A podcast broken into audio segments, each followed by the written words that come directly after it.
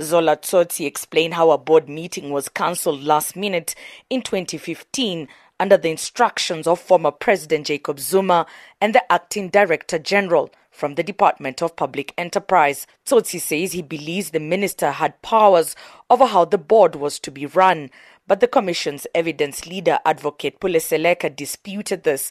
He explained to the Commission that they found no provisions or memorandum of incorporation at the SOE that allows the minister to call, cancel a board meeting. And that seems to suggest to me that the board would need to jealously guard against the usurpation of any of its control. It has got to realize that we are in control of this entity. Uh, we should be left alone to run the company, affairs of the. Yes. You would have the same sentiments of what it means for the board to be in control. Yes. Yeah. Chairman of the Commission, Deputy Justice Raymond Zondo, also found it strange and odd that government interfered on the operations of the Eskom board. Zondo said it looked like government expected the board to fall in line because they didn't give reasons for the cancellation of the meetings. Tsotsi responds to Zondo. The reason I did not ask the former president was because, uh, as chairman of Eskom, I really don't have any formal business with the president. Sorry. I don't have any formal business relationship with the president. But wasn't that all the more reason why should, you should have asked him? Well, the way I saw it, Chair, was that my fiduciary responsibility rested with the minister. The president called you.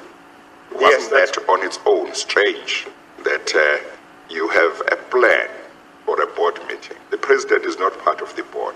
Why should you get a call from the president saying the meeting of the board should not take place? The former board chair says he was also compelled to assist the Gupta brothers and meet up with them because he feared losing his job.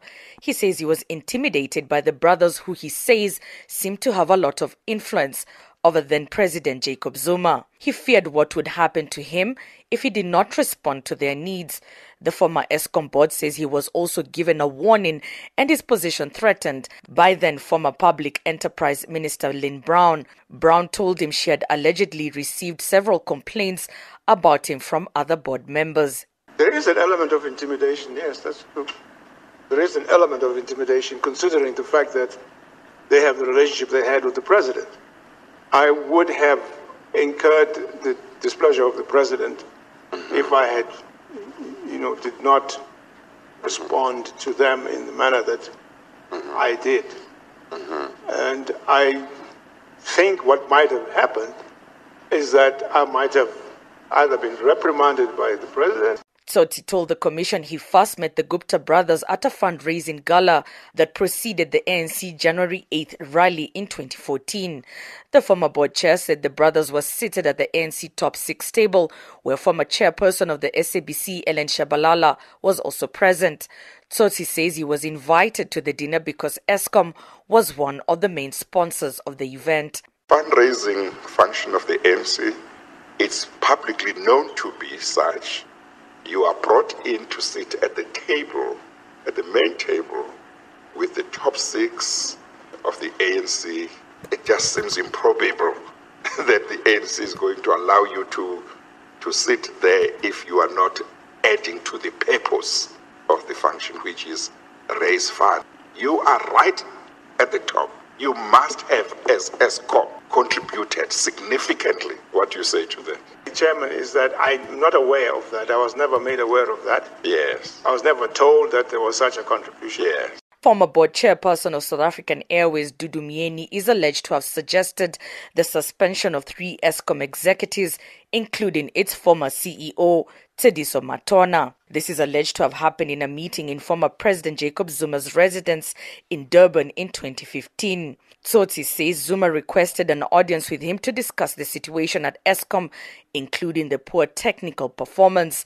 Myeni also suggested an inquiry be instituted with an external consultant. Tsotsi says he found the request shocking. Matona was later replaced by former Eskom CEO Brian Molefe. Zola Tsotsi served as Eskom board chair from August 2011 until the board's term was completed on the 8th of December 2014 when a new board was appointed.